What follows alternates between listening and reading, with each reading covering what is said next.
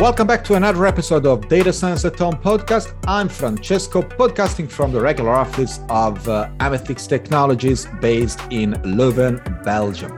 Today, I'm not alone. I am with uh, Mikkel Setnes, lead data scientist at dreamdata.io. Hi, Mikkel. How are you doing? Hi, I'm doing fine. Thank you. Happy to be so, here. yeah, indeed, it's a pleasure. I was saying, like, I, I see, I saw your company online, and uh, the name, first of all, spot on. Dream yeah, exactly data. right. That's what you want. really cool and also the tagline was something that really attracted me uh, that that goes like connect analyze scale repeat and that's really really really uh, an interesting one so what is dream data uh, what do you guys do so in a nutshell we are a revenue analytics and attribution platform mainly for B2B companies. That means that we are uh, collecting, transforming, cleaning, and modeling all the data that is relevant for doing revenue analytics for a B2B company. So we collect data from across the, uh, the entire tech stack, that being it ad platforms, marketing automation, product usage. Then we organize it and make it ready for analytics and modeling.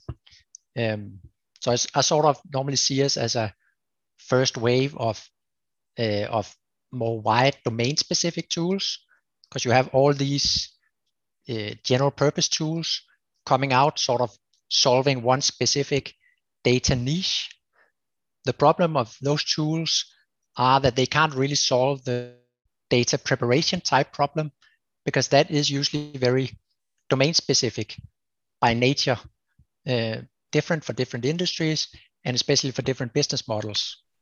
So right. when that dream data focuses on uh, on B2B, it allows us to sort of do more of, most of this data manipulation, data wrangling, and, and sort of uh, things like that for our customers so they get it out of the box uh, and don't have to set up a big tech stack for doing this. I mean, we all heard these uh, saying about the 80% of data professionals' time being spent of data wrangling.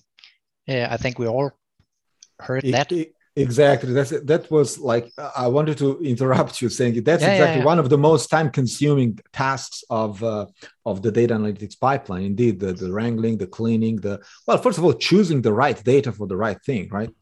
Exactly, and getting it out of the system where it was, and how does it then match together with the rest of the data that you have, because otherwise it's hard to analyze things in one go if they don't match. Right. Um, so what I usually say that we're able to leapfrog our customers from a state where data is scattered all over different business tools uh, and get into a situation where data is organized, cleaned and standardized, and then ready for where the fun begins you can sort of say. Indeed, I agree with that. Well, I assume that uh, I strongly believe actually that you guys do a lot of important and very interesting uh, machine learning models, uh, and we'll speak about that in a, in a few minutes, in a few moments. But before getting there, uh, who are the type of customers? What type of customers do you guys usually deal with? Yeah, so I already mentioned the B2B focus. Um, as that data is quite unique compared to the B2C case.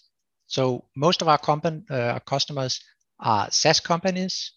They are between I don't know 50 to a couple of hundred employees. I don't think we necessarily have a specific industry for, for these SaaS companies, but a very common denominator between them are that it's companies that are either growing fast or looking to grow very fast. So they are desiring this opportunity to sort of leapfrogging ahead and say, okay, it's fine that you need to set up. We we acknowledge that we need to collect and clean and transform and orchestrate all these touch points we have for our customers. But we don't want to hire a team of 10 people to do that and set that up. We want to get right where we can reap some value um, right. because we need to grow at a certain rate. Yeah, that makes um, sense. I mean, uh, these companies, I believe, they want to focus on their business, which clearly is not wrangling data, is is other things. Exactly. And yeah, okay. So they want to automate as much as they can the most tedious parts and components of a data pipeline, essentially. Exactly. And then, of course, it varies from uh, some of our customers are very are interested in our. We of course have some out of the box analytics and models to look at, uh, but we also offer the data um, free of charge, so people can go in and continue the work uh, with that that data. So say that you want a very specific machine learning model built on that data, then you can just take that data in your data warehouse and continue uh, your modeling process without worrying about all the orchestration of getting the data collected and cleaned in that uh, state ready for the model. Pretty cool and uh, definitely super useful, especially for those who are not manipulating data as a, as a daily job. Okay, uh, Mikael, you mentioned already uh, B2B a number of times. Um, and the question is really natural for me. Uh, you know, we hear a lot of B2C, B2B, and the data realm is quite diverse, quite different between the two. Um, now, of course, there are a million differences between a B2B and a B2C type of business. Uh, but my question to you is when it comes to data, uh, what's the probably the the difference that is really worth mentioning today? Mm, yeah, so great question. Um, I guess from a, a, it all boils down to the different nature of the business or how you sell in the different cases. Um, so B2B is perhaps a little bit more digital than B2C. Uh, most uh, B2B companies would of course would not advertise in normal television, for example. Um, also, the sales cycles are much longer compared to the normal consumer goods, and you also have more people involved. Um, it's not a single person making the uh, the purchase in in the end. And then, of course, you probably could also say that you have less uh, impulsive shopping in the B2B world. uh, it's harder to to make people to uh, make them see an ad and then five minutes after buy the product. That's right. probably easier if you're selling a shoe or something, consumer goods, and that of course makes the uh, the data different because even our largest customers, uh, and we have sort of companies that are unicorn uh, size that there are many customers. They are not even close to getting the same amount of closed deals as Amazon would have when they are selling some kind of shoe to people or people choosing a movie on Netflix or ordering an Uber.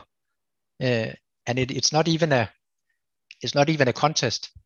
Uh, it's way fewer, and it's not it's not just a matter of oh they need to be a bigger company they will never reach that amount of closed deals. So in, in the day where I spent my most of my, my time, we are we are compensating this lack of very many deals or many sales. You're sort of compensating that by having a good data quality, and then you're trying to achieve a very horizontal data set uh, compared to the very vertical data set that you have in the B2C world. Right, and that that was exactly where I was going. Like the the the volume of data sometimes, actually many times, uh, determines the methodologies and the type of analytics that you can do. Of course, and and here there is kind of a dilemma, or well, there is you know this this major difference between, for example, data centric uh, AI and model centric AI that is pretty much determined by how much data do you have? Like much, the volume the actual volume of the data that you have at your disposal. So is that reflected in your business as well? It definitely is. It's basically when you do these things that we have a million million users that's what you would call then you get the, the large data. Whereas in many of our customers you feel like you have a lot of data because you have a lot of different information on each deal. The each thing you sell, you have a lot of different stakeholders that were doing something. Uh, they have a lot of interactions with different tools, but it's still only one deal. So you have very wide data. So many different touch points along that that you have then collected carefully, but there's still only one of them. And that sort of leads me to a very big point of this is that you need methods that are suitable for these wider data sets compared to what is mostly what most examples of AI and data science. It comes from the big tech companies. It comes from the ones that are pioneered by very vertical data, where you have a lot of a lot of different objects, but maybe fewer interactions with each object. And so, indeed, I mean, the Google of the world and the Facebook of the world are just, you know, unique entities, in fact. And so, probably the only ones that uh, in these times can, for example, retrain a, a massive deep learning model on, you know, terabytes of data if they want, uh, because they have it, they own. But there are a million other companies who don't have this data at their disposal. And so, you already mentioned partially, they have to think something different. They have to do something some kind of analytics in a let's say different way. Definitely they cannot go with a, a massive deep learning training strategy because they would not have the most important ingredient which is data. Uh, and so what are what are the typical challenges at dream data when you have when in front of you you have clients or, or, or users or well companies with uh, limited volumes of data? What happens in those cases? Yeah. So the usually that was when i say that's where one you need to have a very strong foundation on how to collect that data. You actually need to be very strict that you're doing it right because each data point is then a larger portion of your entire data set. So you need to be a little bit more careful in that sense. But it's also about the methods that you're choosing uh, and the questions that you're able to ask.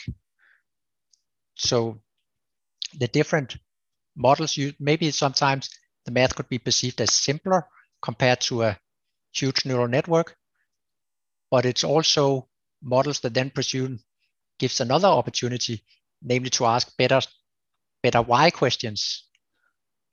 Because the math might be simpler but the features then becomes much more important. And maybe sometimes you actually need to be worry a little bit more about what data you put in. You can't expect the model to figure it out by itself, sort noise from signal. You actually need to guide it a little bit more, meaning that you're relying on well well engineered features much more than you would in a huge neural network. I'm so glad that you actually said this because when deep learning came out, you know, uh, there was this misconception indeed that deep learning would have solved all the problems that would have uh, indeed created or found these features, uh, you know, basically the feature engineering task auto, completely automated. Anyway, there were people believing in that. Now that's that's true only for certain types of problems, and we have seen exactly. probably computer computer vision probably one of them. But there are many many other problems that I believe that the dream data you guys deal with more the other type of problems, where indeed automating feature engineering is uh, extremely difficult, if not impossible. And so you need to be creative. You need still manual intervention, or you know, you need human brains in action rather than deep learning, right? Yeah, exactly. And it's also the part of questions in the realm where I'm from, where it's it's attribution. It's it's a lot about the why. It's almost as important to get to get the model to explain itself as it is to hit a very accurate prediction because as we talked about in the beginning, our catchphrase of figuring out what works and then scale that, that is exactly the part where it might be that I'm not hitting the best prediction, but I'm hitting what actually works and what drives the sales I'm doing or the marketing campaign or product usage, etc., etc. And that, right. that's a little bit of a different ball game that's actually maybe better solved without these huge neural networks that are for many purposes black boxes Exactly. Exactly. I, I, we've seen this many times also in healthcare, for example, where you know it's better to understand what are the drivers of a certain disease or or you know biological compound, et cetera, et cetera, rather than having you know 99.999% accuracy and uh, zero explanation of what's going on down there. Exactly. It's yeah. almost as if you're if it's a decision tree, it's almost as your feature importance almost becomes the output because right. that's what you're you're really interested in. I always have exactly. the, this funny example where people saying, okay, I want to build a model on how to get more revenue in my store that sells uh, that sells something. That's an important question. I want to build a model that can explain the amount of customers that I have now. And then the problem is I might get a very good model, but if my model uses the number of people that are heading to the register with their credit card in their hand, if that's a feature of my model, it's not really going to tell me anything other than to get more cost, to get more revenue, you need to get more people to go towards the register with a credit card in your hand, which is next to useless information. So in that sense, it's much more important to get the features that you're actually able to impact to the feature that will drive your uh, your decision and figure out which one of those are actually important. And in that yeah. sense, it's it's a little bit weird that there's a that healthcare is a good example of a similar thing compared to sales and marketing. But it is the same drivers. Here it's just not the health, it's cool cash. You don't want to throw your money and your energy after something that you don't understand and don't know if it works. You want to throw them after something where you can understand why the model is telling you to do A or B. Makes perfect sense. So let's try to switch gear a bit here because uh, I'm getting excited. so, uh, what are the typical methods or the methods that you at Dream Data are, uh, you know, most mostly busy with when it comes to low volumes of data, uh, explainability, and of course, human engineered features?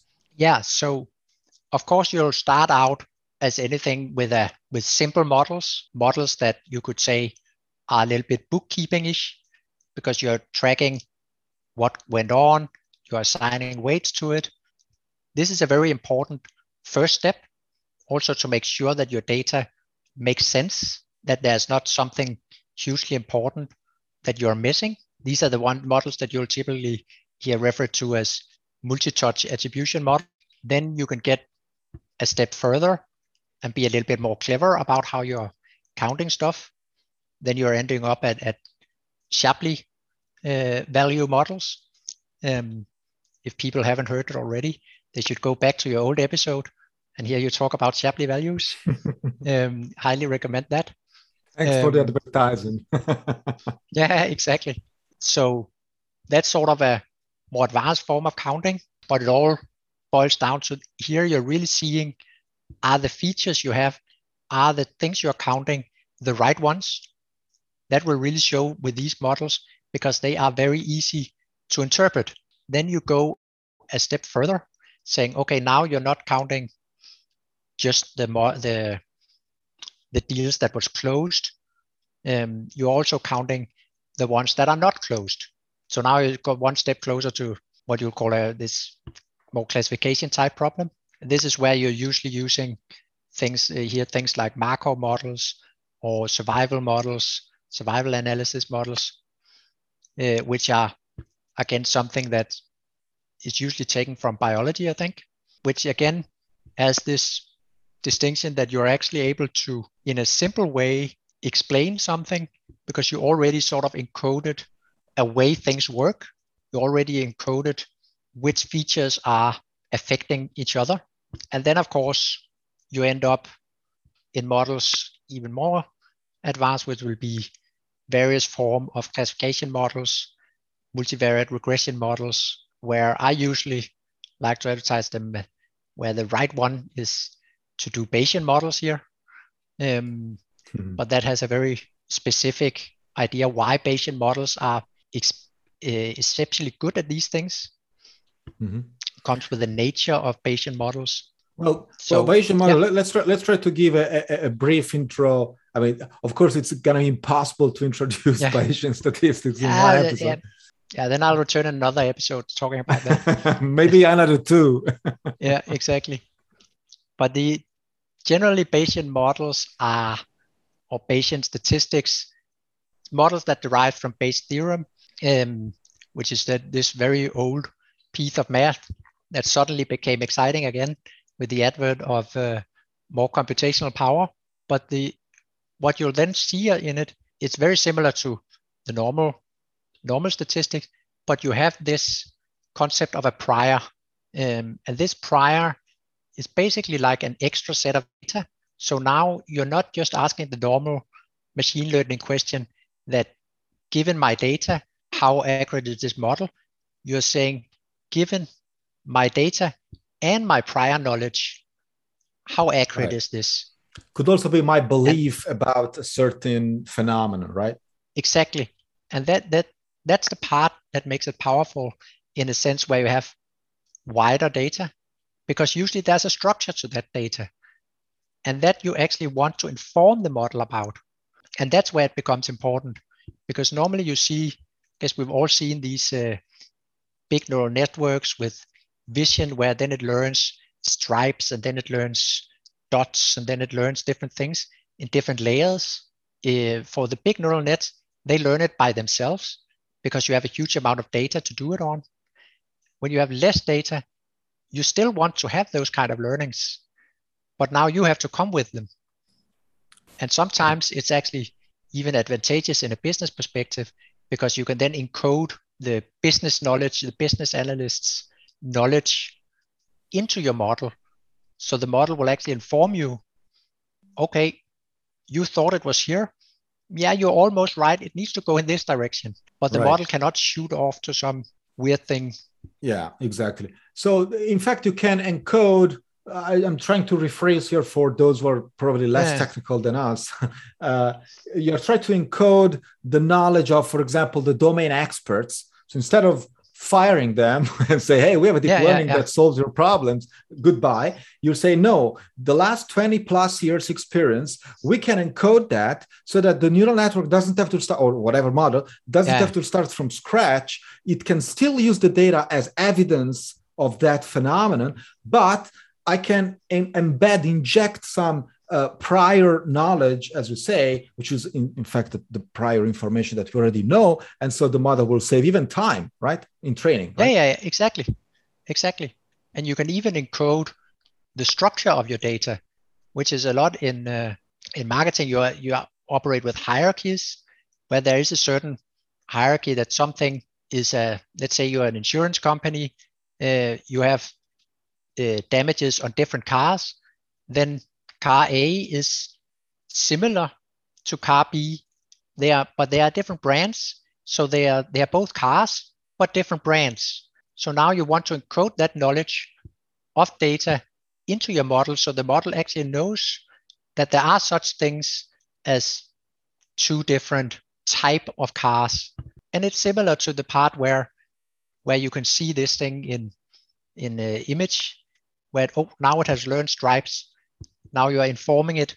There is something called stripes and they look like this. So it is right. exactly as you say you encode the domain expertise into your model which is of course a very domain specific thing to do but that's also a way to utilize this wide data to the fullest. Absolutely right. Well there is another major difference and i would like to uh, intervene here when it comes to Bayesian methods, Bayesian models. I'm also a big fan, so that's why my questions are very, very, uh, you know, aggressive in a good way. I hope. Uh, um, well, the, the, the outcome is not a number; it, it's a distribution. So, which exactly. is much easier to digest. I find uh, when I try to explain, at least the, my personal experience. I would love to, to know yours.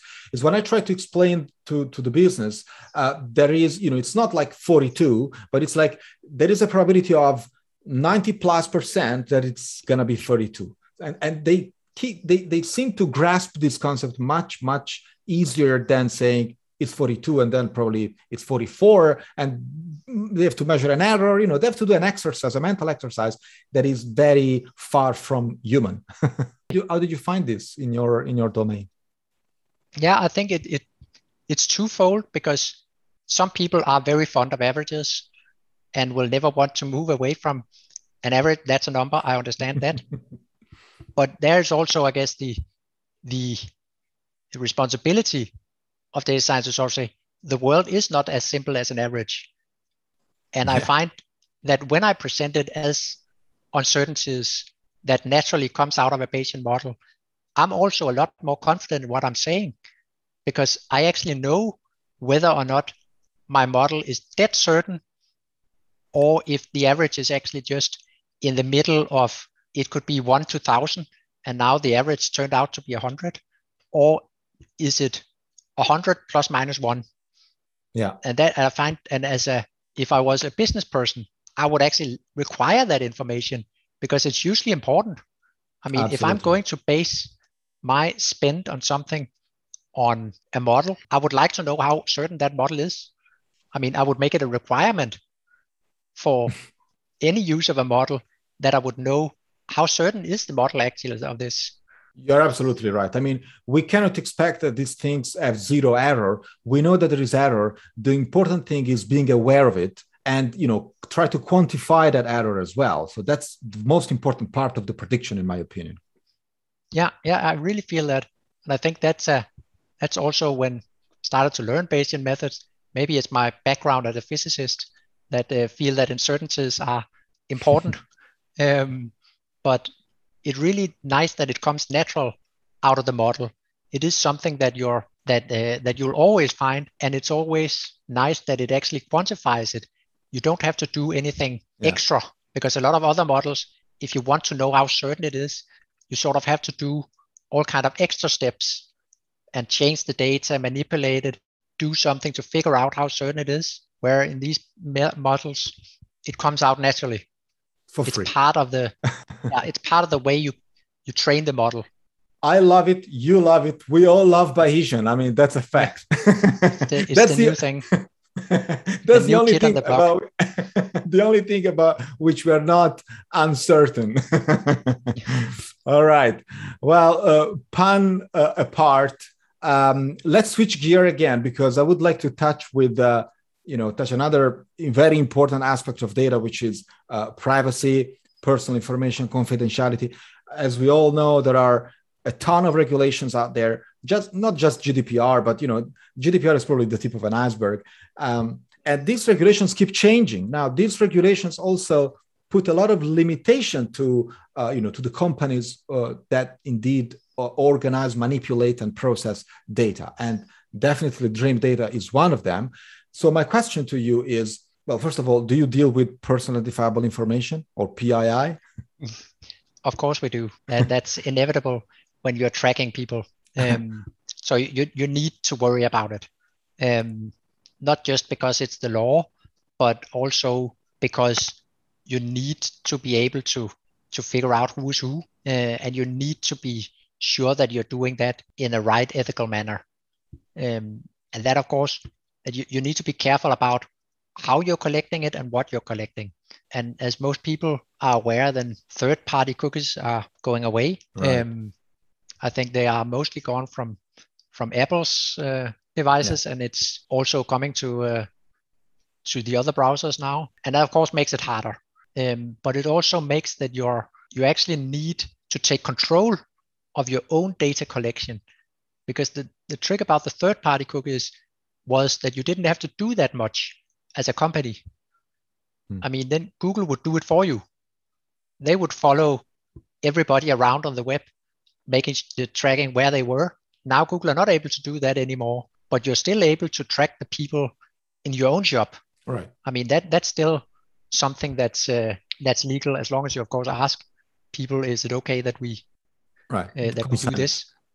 Yeah, and of course you have a lot of these things that people you will probably see more of all these ways to get you to sign up to things because that is a way that you're now you are consenting to that that you are allowed to be tracked in, sort, in some sense right. not necessarily allowed to being sent spam emails with marketing material, but they are allowed to have your email because you you gave it yourself.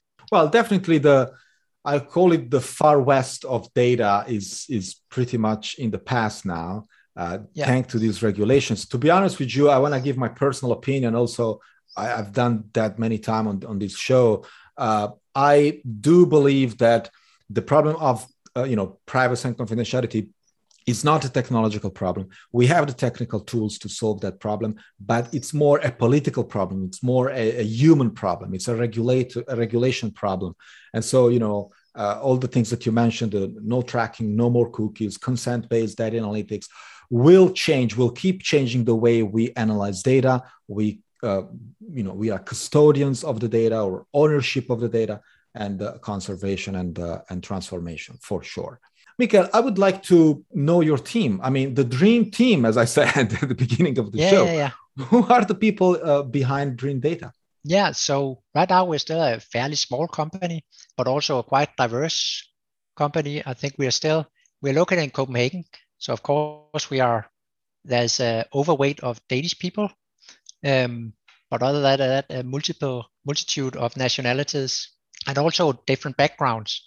I mean, we have uh, people from ranging from the more classical software engineering. Uh, we have software engineers with not that classical software engineering background. Me myself is a, uh, a PhD in physics, in uh, quantum physics. We have uh, another person that is a biologist by training. So it's a, a very diff- different skill skills definitely places where there is there are a lot of data right by by nature Def- definitely definitely. And also the sort of the mindset of how to use it. And also i find the as my own background it pops up now and again with the interest of this knowing the why because that that's that's the reason i got into physics to begin with sort of know how things work which is translating very nice into uh, into now understanding why my model is giving a specific output. What is actually the the real world mechanic that makes it work. But I think it's, it's important when you do these uh, a product like Dream Data that you have different perspective and different backgrounds because it complements very well uh, with people being uh, thinking different things are very important, which always sort of tends to make a better product because about different views are competing. Absolutely. Totally agree with you. Diverse teams, heterogeneous teams are always the best. Uh, they always get their first uh, with respect to those with you know 100% engineers 100% data scientists without domain expertise you know it's it's not going to work. Usually it doesn't work. No and i also find my my work as a as a data scientist is also way easier when i have these other roles to support me or i su- to support them the way uh, depend on how you view it. Um, mm-hmm. because there's also something I mean, you cannot do everything yourself. If I was to figure out how to extract something and also how to build an app and also how to build routing, how to uh, set up AutoDK, I mean, I, I, would never sleep. Um, Mikael, I think we are at the end now. There is one other question I would like to ask because today you were late because you were hiring someone. Are you guys still hiring? we we are still hiring. Uh, so we have different positions across basically across our our product team. Uh, so definitely go check that out. Cool. So we're gonna report definitely the the link, uh, Dream Data IO, and uh, some other references of the things that we have been speaking about in the show notes of this episode. As always, uh, we also invite you to the uh, official Discord channel. You will find the link in the show notes of this episode, and also on the official website datascienceathome.com. This was Mikael from uh, Dream Data IO, lead data scientist. Mikael, it was a great conversation and uh, I really enjoyed it a lot. And I'm sure that the uh, listeners of Data Science at Home will do too. It was a pleasure. Take care. You've been listening to Data Science at Home podcast. Be sure to subscribe on iTunes, Stitcher, or Podbean to get new fresh episodes. For more, please follow us on Instagram, Twitter, and Facebook, or visit our website at datascienceathome.com.